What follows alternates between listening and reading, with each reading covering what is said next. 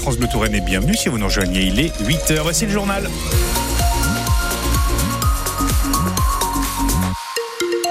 Un petit coup d'œil sur la météo pour aujourd'hui, c'est gris ce matin, ça sera plus ensoleillé. Tant mieux cet après-midi, les températures remontent. On fait le point sur votre météo à la fin du journal de 8h.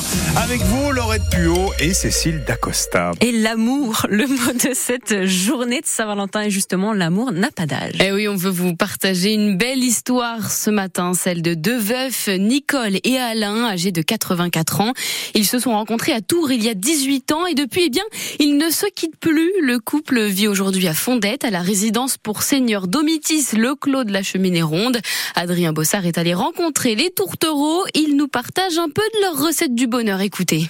En regardant quelques photos de leur début, Nicole a le sourire d'une gamine. Ça, c'est une croisière que ma fille nous a offert sur le golfe du Mexique. Immédiatement, tout remonte à la surface, comme le jour de sa rencontre avec Alain. 16 mars 2006. Grâce à une agence matrimoniale à Tours. J'ai bah, regardé, elle est mignonne. Hein et puis bon, comme on est danseurs tous les deux, donc euh, on est allé danser, et alors là...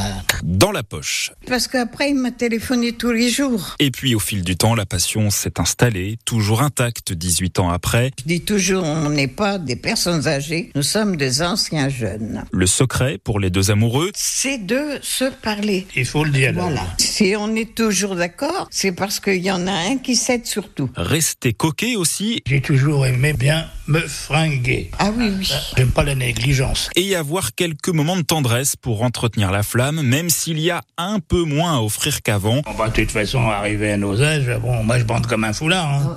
Dépense.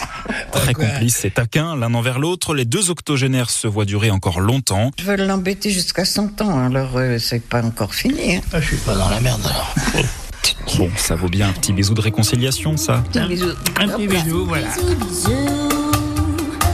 Et la belle histoire entre Nicole et Alain est à retrouver en image sur notre site francebleu.fr slash Touraine. Les habitants de Reny se prononcent aujourd'hui. Le centre de recherche d'Avinci Labs pourra-t-il ouvrir un jour? D'Avinci Labs, un centre de recherche, c'est un projet de longue date. Alors pour que le bâtiment puisse être construit, il faut modifier le plan local d'urbanisme. Pour cela, les habitants de Reny, au nord-est de Tours, répondent à une enquête publique, car cette construction entraînerait un déboisement et une artificialisation des sols près de Château-Louise de la Vallière.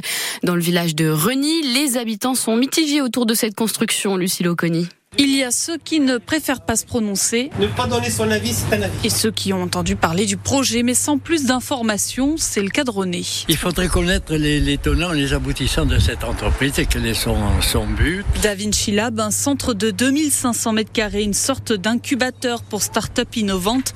Pour la buraliste de Reny, c'est surtout signe d'attractivité pour la commune. Parce qu'on peut faire parler de notre village, faire travailler les commerces de proximité. On ne peut pas se permettre de refuser une nouvelle activité dans un village. Mais pour Viviane Poirzon du collectif Les Frondes Joyeuses, la construction aura forcément des effets néfastes pour la biodiversité. C'est quand même assez évident de voir cette incohérence de déboiser une parcelle, de l'artificialiser pour construire un bâtiment dans lequel on va faire des recherches pour euh, mieux diagnostiquer euh, les problèmes que rencontrent les forêts et pouvoir y répondre. C'est absurde. Artificialisation, oui, mais elle sera compensée, assure Vincent Morette, président de la communauté de communes Touraine-Est-Vallée. On a moins de 30% Et, par rapport au projet initial, euh, il y a la moitié des arbres en moins qui sont abattus. On doit déboiser 0,8 hectares sur les 15 hectares de la parcelle. Enfin, l'élu l'affirme, le prochain plan local d'urbanisme prévoit de rendre 10 hectares en terres agricoles non constructibles. Les habitants peuvent donner leur avis dans le registre d'enquête publique à la mairie de Reny jusqu'au 15 mars.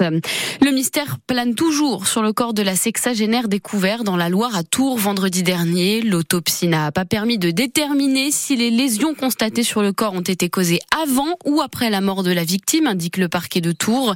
La cause du décès n'est toujours pas connue, son identification non plus. D'autres analyses doivent être réalisées. Depuis vendredi, le parquet a ouvert une enquête préliminaire pour homicide. L'enquête se poursuit. Le plan de contrôle de la SNCF publié euh, aujourd'hui, le plan de transport de la SNCF, pardon, publié aujourd'hui, 7 contrôleurs sur 10 doivent se mettre en grève ce week-end. Un million de voyageurs sont concernés, notamment pour les départs en vacances de la zone C et la zone A. Si nos lignes atlantiques qui passent par Tours et Saint-Pierre-des-Corps sont sûrement concernées, les vacances ne commencent que le 24 février chez nous. Pour ceux qui sont plus en voiture, le papier rose un peu abîmé de votre votre permis de conduire risque de prendre un petit coup de vieux. Après la version en petite carte plastifiée, une nouvelle version est disponible dès aujourd'hui. Le permis de conduire dématérialisé.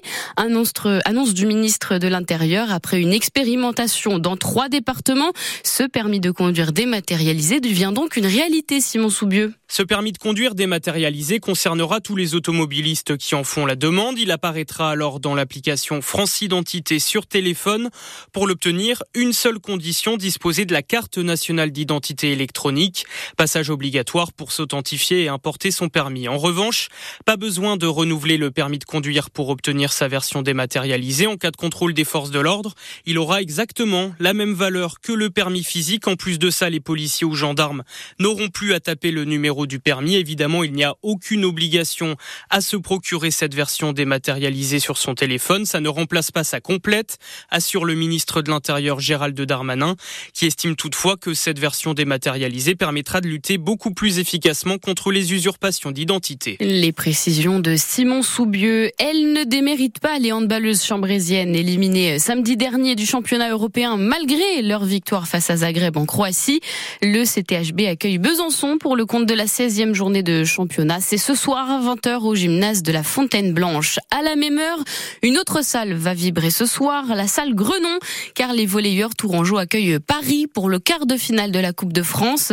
Il va falloir de la force hein, pour le TVB après leur élimination en Ligue des Champions et leur défaite en championnat samedi dernier. TVB Paris, coup d'envoi à 20h, salle Grenon. Et à 163 jours des Jeux Olympiques de Paris, on sait quelles équipes fouleront les terres tourangelles commence à les connaître. Les Irlandais sont de retour. Enfin, l'équipe du rugby à 7 masculin, mais aussi féminin. Il y aura aussi euh, l'Uruguay, l'Australie et l'équipe féminine des États-Unis. Cinq équipes, peut-être même une sixième. Il n'y aura pas que du rugby. Les volleyeuses canadiennes viendront faire leur phase de préparation chez nous. Quant à l'équipe colombienne de BMX, c'est encore en discussion.